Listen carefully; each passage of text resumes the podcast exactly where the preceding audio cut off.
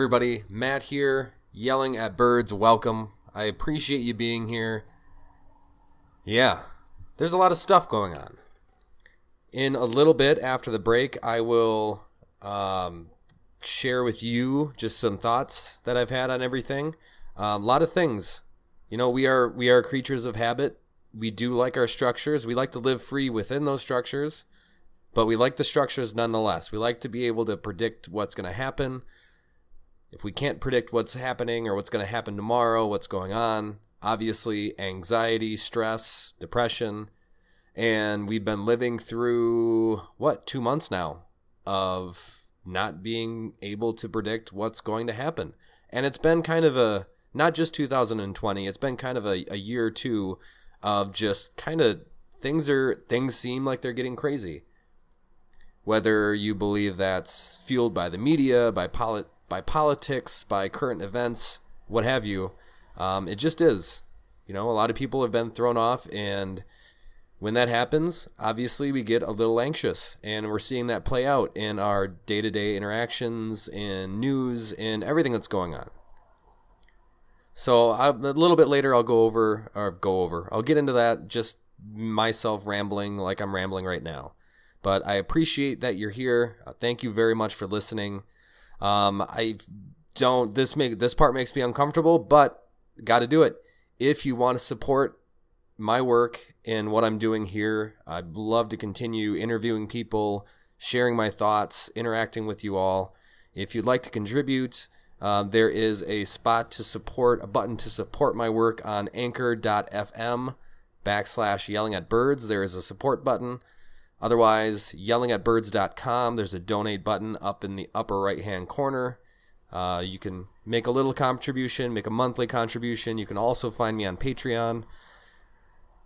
Or at the very least, you know, reach out to me, let me know how you're doing. If you want me to talk about anything, if you'd like to be on in the future, or share it, share the podcast with family and friends. Uh, getting the word out is tremendously helpful and for those of you that are interacting already and sharing my sharing my my podcast already, thank you. And for those of you who haven't and are just listening, also thank you. I appreciate it. I appreciate your attention. And I think that's about it. So we'll have a little anchor advertisement here in a little bit, and then I will get into kind of my thoughts. Mm. Hello. Um, this, I'll probably put all that in. Um, welcome to Yelling at Birds. Matt here. Thank you for being here. I really appreciate it. Um, hopefully, I'll keep this one short and sweet. We'll see. Um, we'll see what happens.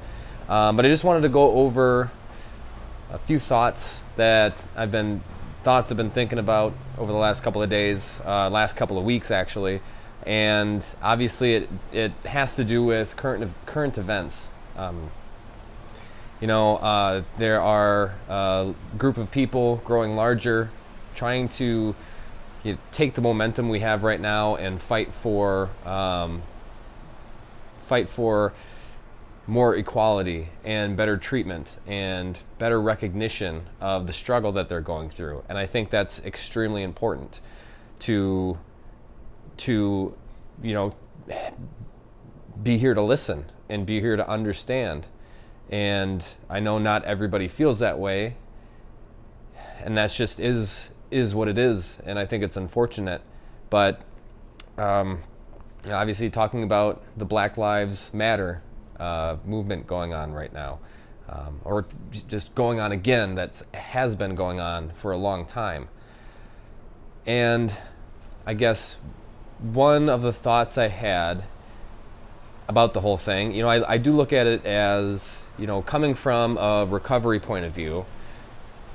Um, I was trying to kind of wrap my head around that, thinking of thinking of racism, especially systemic racism, and uh, bringing that to light and having people really listen to the experiences of others and really try to understand I see that as it's there are similarities to recovery when it comes to uh, uh, damaging choices when it comes to alcoholism, addiction, um, recovery in that sense. Especially, you know, looking at it through the lens of smart recovery, uh, which is really just you know trying to give you um, better options, better ways of thinking, um, so you're not damaging yourself.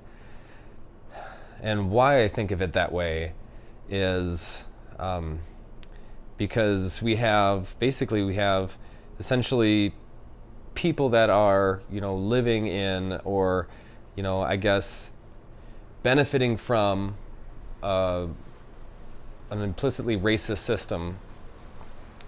You know you don't see the problem, and you could go your whole life and not realize there is a problem. And rightfully so i mean if you don't see it if you don't experience it if you don't um, talk to people that are that are being affected by it day in and day out it's hard to it's hard to really accept that there is a problem.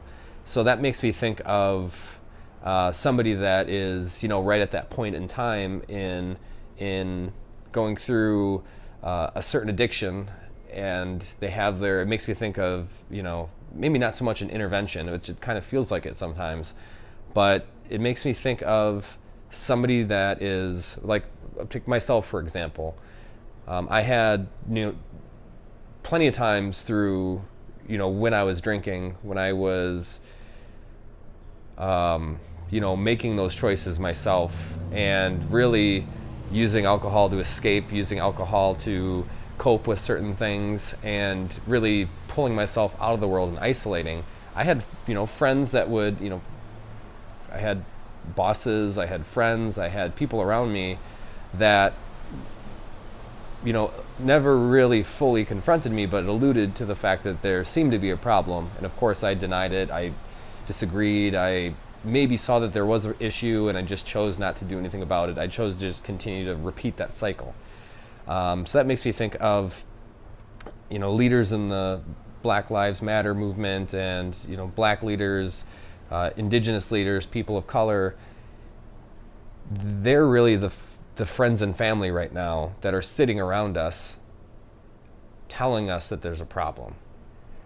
And we're, we are at that point where we can either listen and start to make we can listen and start to um, think about ways or listen to them and, and hear them and think about ways how ways in which we can start making positive changes and start seeing kind of the ingrained negative thought process that, processes that we've been um, living with. And we're at the point where we can listen and start to make a change in ourselves or we can continue to deny deny that there's a problem, maybe deny that maybe accept that there is a problem but deny that it's that severe that that deny that it's something that requires us to actually do something about it. Um, so that's that's kind of where I see myself or see us at this point right now is we're we were addicted to a certain way a certain level of comfort um, a certain level of ignorance blissful ignorance our entire lives. And I'm sure that there's points in time where you knew something was wrong. And I know there is. I know that it's you, you're going through your life, and as long as something doesn't affect you too greatly, or it doesn't affect somebody close, you know, close to you too much, you can continue just kind of putting the blinders on and, and living the rest of your life uh, with that with that ignorance and as long as you're not you're not actually um, being o- overtly racist to somebody, you're still a good person and you're still fine and you can still kind of move move forward. But I don't. That's just not enough, and it's never going to be enough. I think that we really owe it to the people that are going through these things day in and day out their entire lives that are taking it upon themselves to tell us there's an issue, I think that they're really extending an olive, olive branch and, and giving us a roadmap on, on what we should be doing um, or things that we can learn. and that's why I kind of relate what we're what what's happening now to um, to what happens in recovery. And the other thing, you know, it's not enough. Um, why why just posting something isn't enough? Why just you know, fine, I won't I won't make racist jokes anymore. Uh, it kind of reminds me of you know the Me Too movement as well. You know, fine, I won't make inappropriate jokes anymore. No. Um, what happens in recovery is you know abstinence from whatever addictive action you were taking. That's just one step. That's just one step. It's not enough um, with alcoholism and drinking. It's not enough for me just to not drink. That's bare minimum. That's step one. Uh, in the current situation, it's not enough for us just to um, not be an overt racist ourselves. It's not enough. Um, if you want recovery in an addictive situation, if you want recovery, you first have to stop the action, but then you have to really learn about yourself. You really have to listen to the people around you that are telling you that there's a problem. You have to listen with the intent to learn and to hear that person and you have to take action. You also have to want to change. You also have to want to take action. That's another huge part, too. But just not being a racist isn't good enough. Where just not, me just not drinking isn't good enough. Somebody with a heroin addiction, just not take, just not doing heroin anymore isn't enough. In the recovery world, you have to look at the, the biggest question, the why so for alcoholism, I have to think about why did I feel the need? So I used alcohol, let's say, to escape and to isolate myself. The why is why did I use it? Not even why did I use it? Why did I feel the need to escape? Why did I feel the need to isolate myself from everyone else? What was below, what was behind everything? And that's obviously a step that we need to take now, that we should take. You know, people can choose. You can choose to do whatever you want. Um, of course, there'll be consequences to every choice that you make, and I feel to to the people being um, negatively affected day in and day out by a certain problem. Obviously, the solution feels like a need, and it should be, but you're going to choose to do whatever you want. So people choosing to continue to benefit from and ignore a systemic racist problem, you have to, when you're told, you know, when you make that choice to take that first step, you have to, you know, think about your whys and you have to want to change. So, so your why is as to, you know, why did you turn a blind eye to it? you knew there was a problem. Why did you choose not to do anything? Why did, why did you choose not to speak up in certain situations when you knew that something wrong was happening? The other why that I'm interested in is, you know, people that when they hear Black Lives Matter, it makes certain it makes people some people feel uncomfortable to hear that. It gives it, it agitates you. And I would be interested to know why. Why does it agitate you? to acknowledge the importance of a group of people. And I know that sometimes it can feel when that when a certain group of people are getting a certain amount of attention that that attention is not going to be there for you anymore or a certain group of people start to gain ground and get more rights that it means less rights for everyone else. And that's simply not the case. And so maybe it's that you know maybe that's why it makes some people feel uncomfortable. I hope i mean i hope it's just that simple that you just have to realize that you know equal rights doesn't mean less. You know equal for one group doesn't mean less for the other. That we all want to get to the point where um, we are just uh, treated equally in the world you know judged by by our actions instead of how we look but it's not going to just happen. You know, it's not just going to. It's not just gonna. We can't just sit back and let somebody else take care of it. and I know that that's the that's the inclination in. I mean, that's the fallback for us as people, as human beings. You know, the path of least resistance. It's uncomfortable to have certain conversations with your friends and family. It's un, it's uncomfortable to confront somebody that's doing something wrong. It's uncomfortable, but I hope that you can, you know, listen to people that are being affected by, that are affected by racism, that are affected by brutality, and know that that little bit of uncomfortableness, uncomfortableness, if that's a word, that li- that little bit of discomfort that you'll feel is nothing compared to the massive amount of discomfort that an entire group of people will feel that, that they do feel day in and day out through their entire lives from what they've heard from their grandparents, their parents, what they see every day.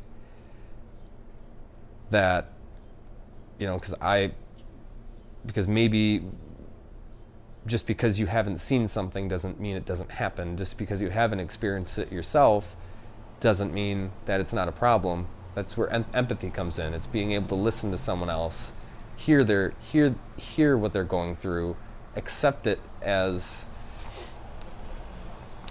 accept the struggles that they're telling you about as actual struggle, struggles that they're facing.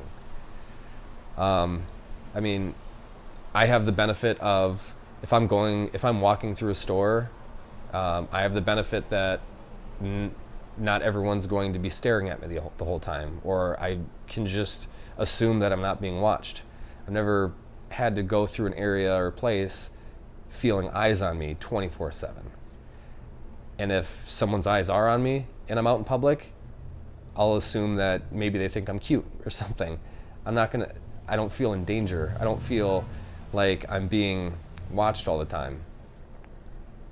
Um, I have the benefit of making a mistake and not worrying about being killed for it.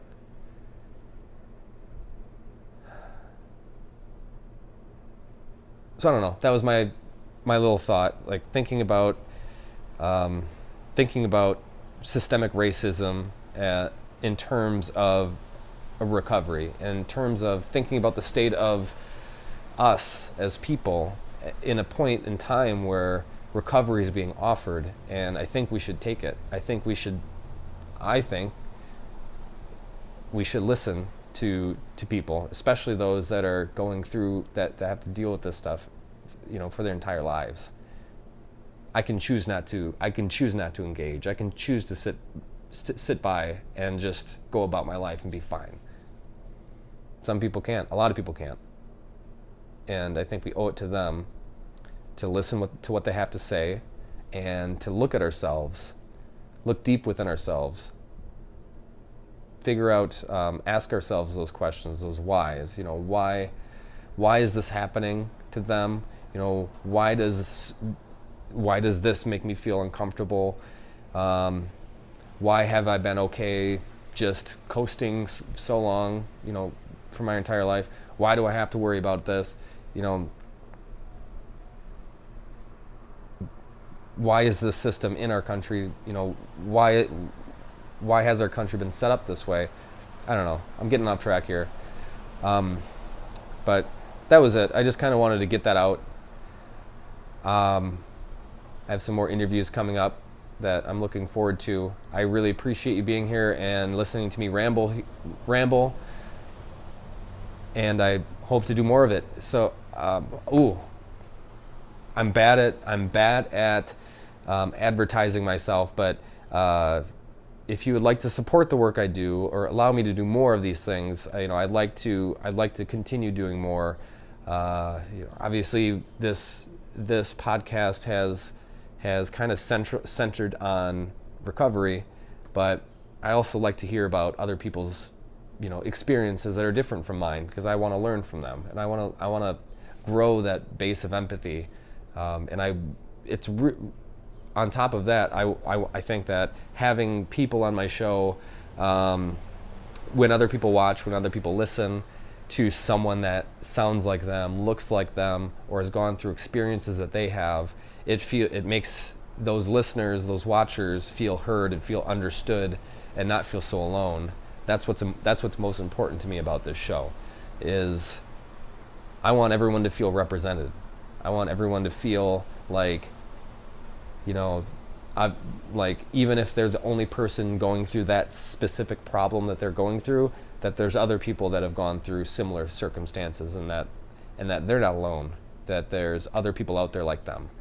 So that's that's why I do this. That's the main point. Uh, it, you know, one of the points is just getting stuff off my head, getting stuff out of my brain, and then the other one is I want just the more people I can reach out to and connect to, the more people potentially that this show can reach, and those and those people that it's reaching um, can feel, you know, more a part of this world that we have, more a part of this civilization that we've created.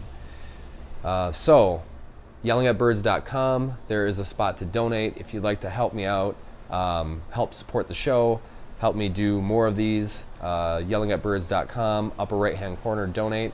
That's where you can uh, give your contribution. I don't like asking for things like this, but what are you going to do? Um, that's all I have. Uh, I hope you all have a great week. Thank you very much for being here and listening, and uh, keep yourselves safe out there. Uh, listen, listen to the CDC, listen to the WHO, uh, listen to the black community, the indigenous community, and people of color. Listen to what they're going through. Listen to list, listen to them. Talk to enough of them. Uh, I mean, there's not enough, but you should be willing to to hear about and learn about experiences that aren't like your own, and you should be open to accepting the fact that maybe these people are telling you the truth. That's all I got. Have a good day. Thank you.